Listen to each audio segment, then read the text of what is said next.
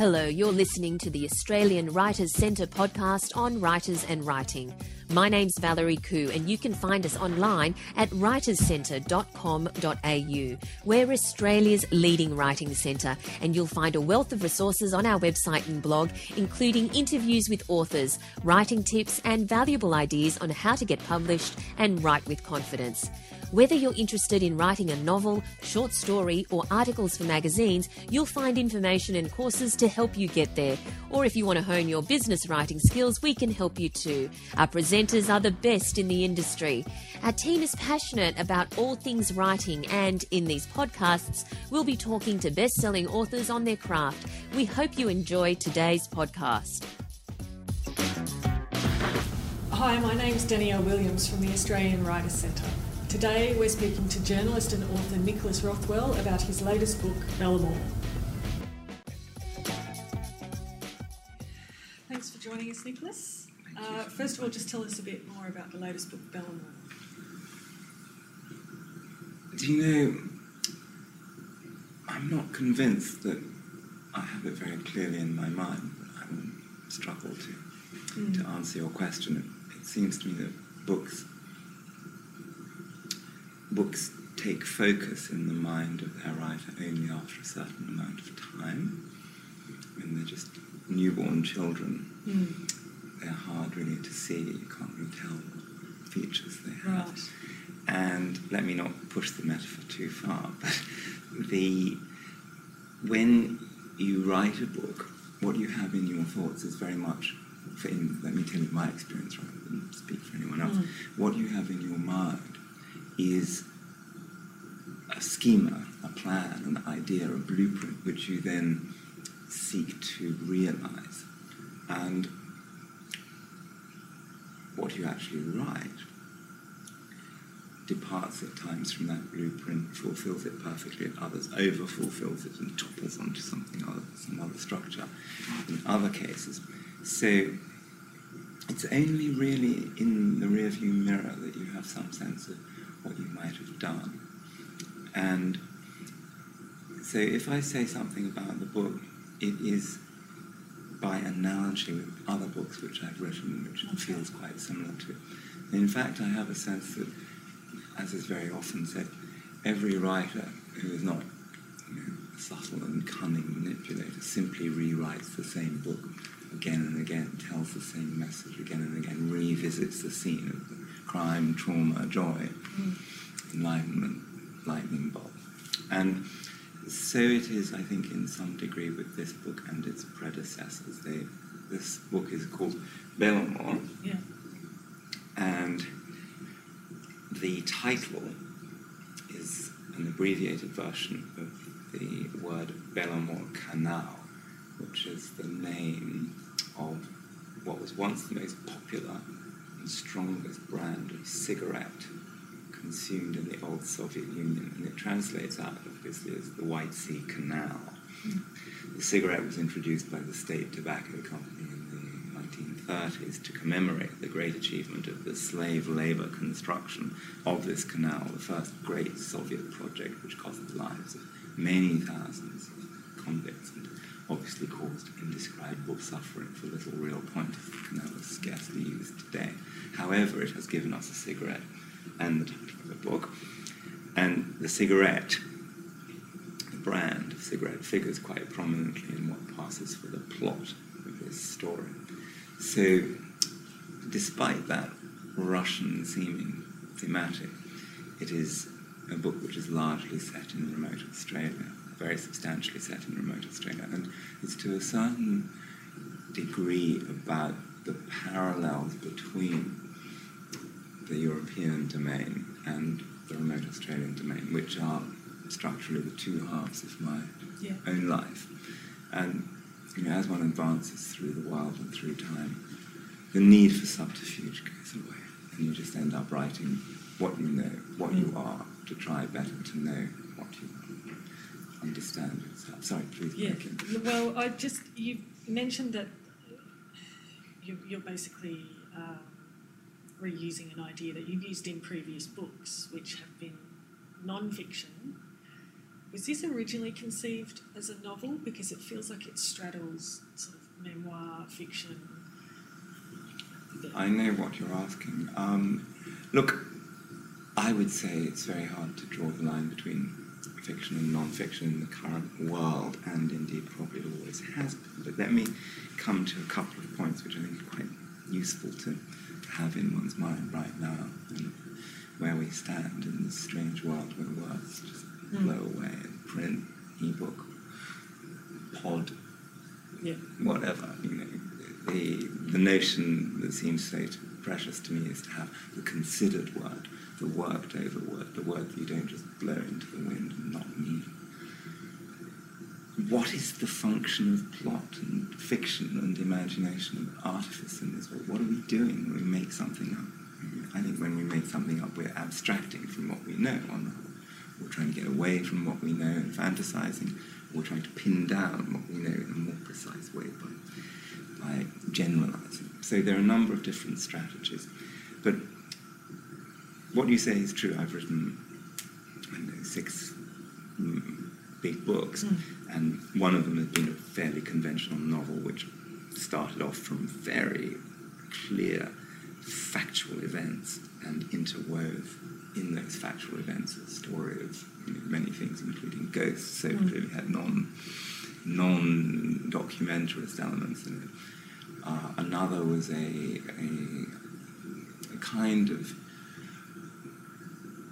journey of discovery and experience in remote desert landscape, Mm. which had a component of imaginative reconstruction of the Right. past it and a component of, of um, reportage of experience and a strong component of interior self self journey, self modulation. And the successor to that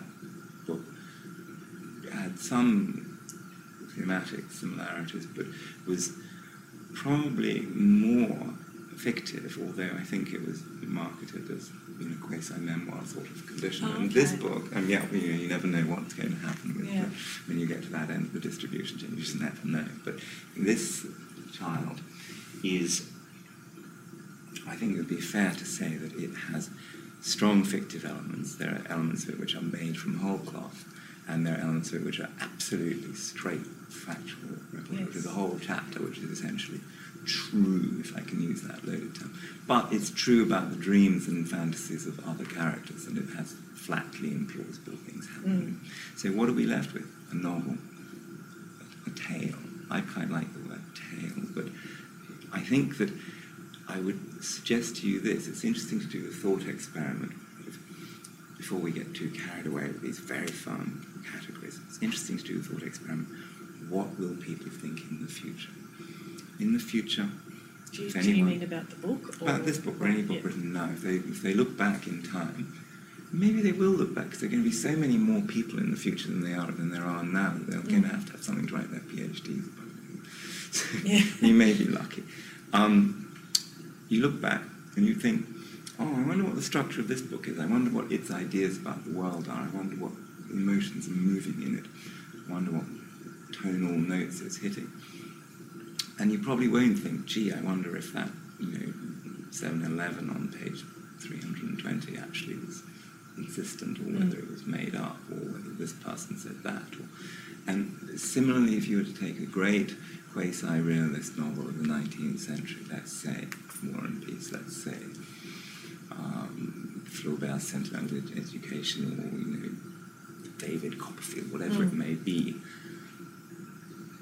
you now don't ask the question, was there a historical David Copperfield, was there a historical Napoleon? Because you kind of know the answer and it doesn't matter. Hmm. It's how the thing hangs together that's the important thing. No, I'm, I'm not sorry, please come. Well, I was just going to say, speaking about how it all hangs together. So you are interweaving quite a lot of fact with fictive elements, as you call them. How did you plan a novel like this? How do you make sure all those threads come together as one at the end? Or is it planned? Is it more organic? Yeah, I'm, a, I'm a, certainly a planner, but No. the if I can put it this way, I would, I would tend to begin writing a book with a shape or an idea or an, an emotion um, and a kind of guiding thesis. There's something which I'm exploring in each book I write, a kind of thesis about how the deeper structure of the world works, what it is, where we are, what the nature of our cage is. And I can only say to you that each of these chapters, I knew what was going to be in them. I knew how they were going to move and work from a very, very early stage in the writing of the book. Indeed, I had had them with me for some time. Um, if you like, this entire writing project, which I've been engaged in, which comprises several books, coheres, and each of the story flows is necessary for me. They're necessary. They, are, they have to be the way they are. They have to have the components of truth and fiction Right. that are in them.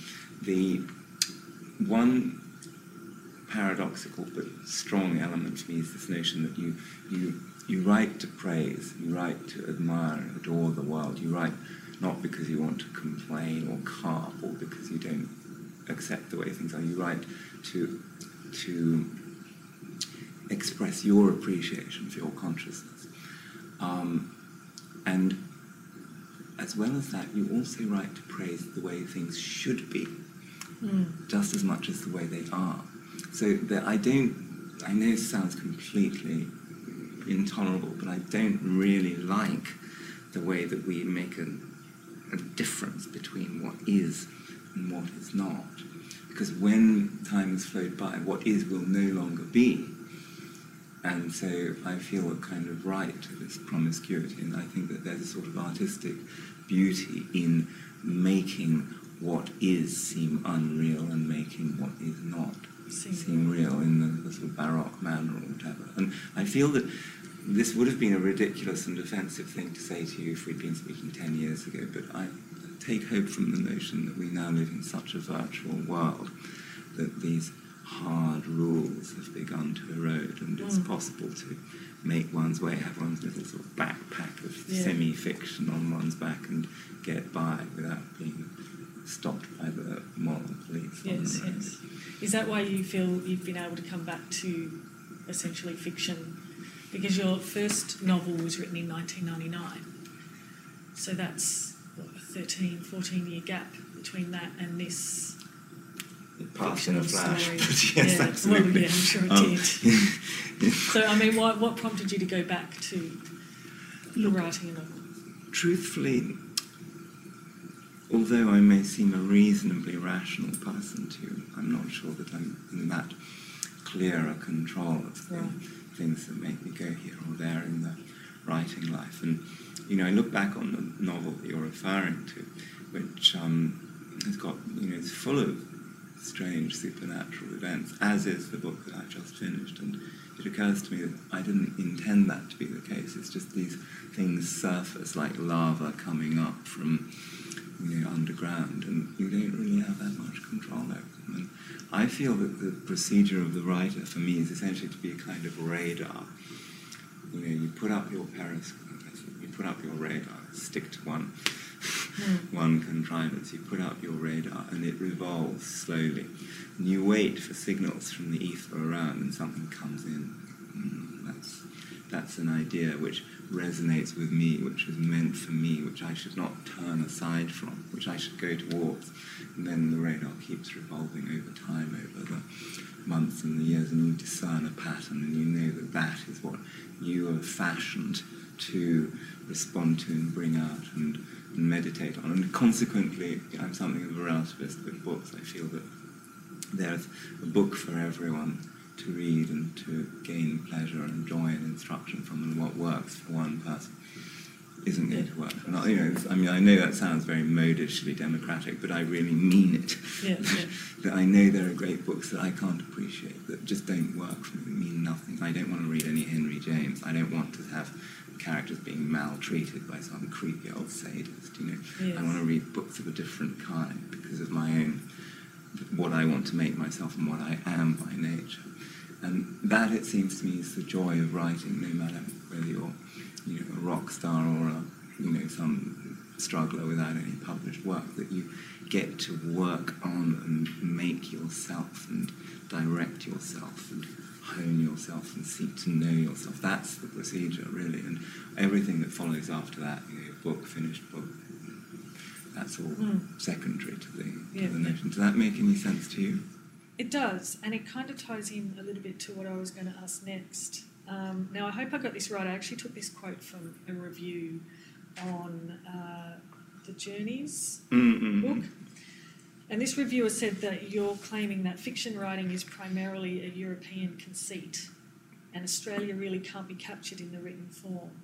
But it's not a million miles away from what I meant. Um, the this is something of a an exploration of an idea rather than um, a concept which I would go to the stake for. You know, I mean, I'm sure I'd want to be yeah. burnt at the stake for anything, but I'd want to do a little bit more preparatory work on this idea before before going too far. But in essence, the argument I was making in the uh, essay lecture, which that was referring to, was something like this: that the novel, as opposed to the tale, the novel, the character-obsessed novel, in which people go through time and interact with each other and have fates and things happen. You know, the classical 19th, early 20th century novel.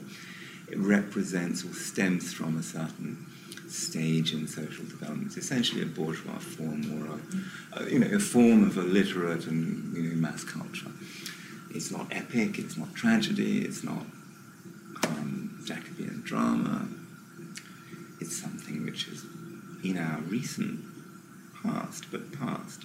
We're now dealing with the kind of later developments of novel form, which are in their own way interesting. It's fascinating to see, you know, how genre and fantasy forms come to the fore and how, you know, the novel is so infinitely malleable and it survives very well. I had close friends who are you know, dedicated novelists who would be appalled at Yeah. this heresy. Nevertheless, I was suggesting several things that the notion of seasonal progress and social progress, and indeed to some extent religious um, salvation, all of these things constitute the thought world of the novel.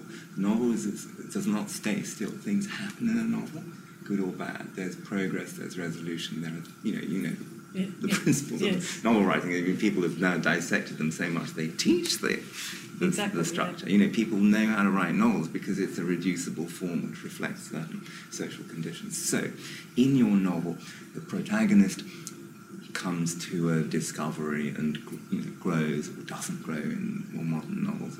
So that's the setting. The setting is social, and the setting presupposes a sort of propulsive motion and change and a lifetime. Now, this strikes me as a very European or Northern Hemisphere sort of notion. It's tied in with Europe and seasonality and um, the notions that were alive in the foundation era of the novel, and also it's a very American kind of notion. Now, what do we see in Australia, which is not a great novel province? Australia was settled after America in a time when Christianity had not really bitten as strongly as it did in America. You go through America, every town is named after the Bible. Mm, mm. Every town, Corpus Christi, Texas, Bethlehem, Pennsylvania. I mean, it's Yeah, yeah.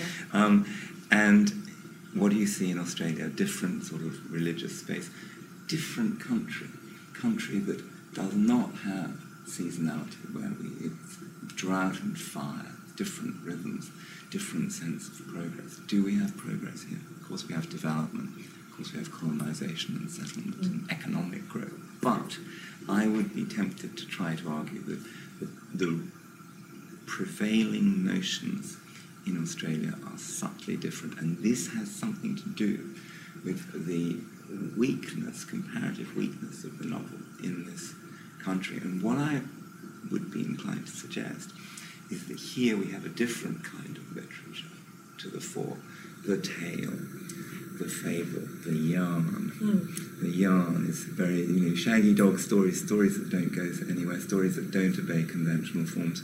Of course, there are famous and great Australian novels, and there are publishers reissuing them by the cartload at the moment. However, there is another Australian literature with which I would love to be brave enough to align myself, Right. Which is the literature of the of the place-based idea that is sent out to the the the story that floods out and goes nowhere, the story that has multiple characters and no necessary Mm. heroes. You know, I can see you know what I mean, and I wonder to what extent whether this doesn't have an echo with Aboriginal themes and Yeah, Aboriginal yeah. story cycles, which are repetitive, and we haven't taken them. Obviously, non-Indigenous rights haven't taken them from the Indigenous world, but has somehow this idea come out from the landscape, from our nearness to the Aboriginal domain as it comes to activism. Mm. Those are some of the ideas that are in my thoughts and that are lurking around in the background Yes. of the quote that you mentioned. I mean, th this book does have a strong sense of place, especially when it's set in the Northern Territory. Are there, are, can you think of any, or can you suggest any writers who are working in that more Australian dreamtime almost Today, way of writing today, or even in you know 20th century? I can. I can. I would say that in his early books, Randolph Stow be an obvious contender. The poet Les Murray, the Mm. landscape writer Eric Rolls, these are figures who mean a great deal to me. Um, there's a man called Billy Linklater who wrote a book called Gather No Moss, which is about life in the north. And there are a number of other northern writers. So I think there is a sort of alternative tradition or parallel tradition, not very well known, but Mm. nevertheless there, and rather typically of Australian life, not joined up properly, like No. little sort of waterholes that are not connected. Yes, yes. um, I just want to ask a bit more about your writing process. So you're a journalist as well as an author. Uh, how do you shift between writing for a newspaper and working on your own book? And you know, do you have a process that you follow every day? Do you have a, a routine that you stick to? I tend to write you know, books as opposed to journalism at a different time. So I might take a year off or you know, then become poverty stricken and go back to journalism and try to rebuild the war chest so as to have the. So I don't write quickly or easily in bookland, and it's a different sort of mental space that one has to, I think, plunge into. Not that I'm speaking, you know, negatively about journalism. Obviously, it's a discipline which has its charms and its um, companionship and its social point. However, the aim of a journalist is to get to the bottom of things, and I think the aim of a writer is somehow not to assume that there is a simple and reductive key to the whole cosmos. And you probably do well to put some distance between the one activity and the other. So I don't find it easy to go from the one to the other. And in in my writing life, my my way is really to spend quite some time doing not very much before working up to that sort of pitch of you know, despair and unhappiness and uneasiness where it becomes more painful not to write than to write. And then you know, I write. And in in a technical sense my way is in a, a writing phase. And you know I might write you know for a month or six months at a, a stretch, I would, you know, like every other writer, get up early in the morning, um, not talk to anyone, work for four hours, five hours, realize when the, s- the energy is broken, stop, go away and do something else. And become my way in recent times. I write longhand. I then put it through a filter and type it out in the afternoon. It makes for quite a long and difficult day because you've got, you know, your first four or five hours, then another hour of disappointment and you know, self-loathing when you see what you've actually written. And so then you've got, you know, not only your you know, very early draft, if you've actually had any success at the table at all, but also your um, first translation, of first sieving, and then you can you know, go on later. So that's the sort of you know pure technical side of it. And the other issue, which means a great deal to me, but may not be of direct interest to you, is posture, which I'm happy to talk Oh, about. okay. well, posture is always of interest to people who sit at a desk all day. I'm sure. Yes, Does uh, that is that that physical strength and, and fitness something that's really important to your? Well, I, I thought it might be a useful thing to pass on. So I found it quite an intriguing approach to stand, Right. to write. Mm. And I gather this is actually rather more widespread than you might imagine. Mm, mm. Philip Roth, for example, is a stander. Right. Maybe that shows up in his work. Yeah. but, um, and indeed, there is a little subculture of standing writers. And on websites, unsurprisingly, there's a subculture of standing writer websites. And you can nowadays buy pulpits from deaccessioned American churches because America's become so unreligious that there are many, many pulpits going cheap. Mm. And a pulpit is the ideal thing at which to write Yeah. because your posture is up, your muscles are held in the Mm. correct position, and your and it grip should be. are exactly right. So you can adjust the pulpit to your height. And I found this is, um, I don't actually have a pulpit, I have to confess to you, but I do find that um, these boring physical aspects of the writing life are quite Yeah. significant, Yeah. although obviously trifling as well. Yeah. Maybe not. Well, apart from trying out the standing and writing, do you have any other advice for budding writers? Um, be sure this is what you want to do and be careful what you wish for because if you wish it with all your being beyond everything else, it is likely to come true. Hmm. Okay, that's excellent. Thank you so much for coming to talk to us, and good luck with the Belomor.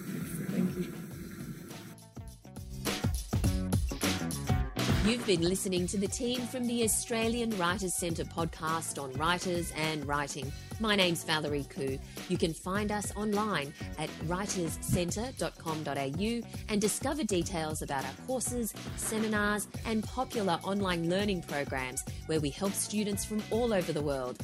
I'm author of the book Power Stories, the eight stories you must tell to build an epic business.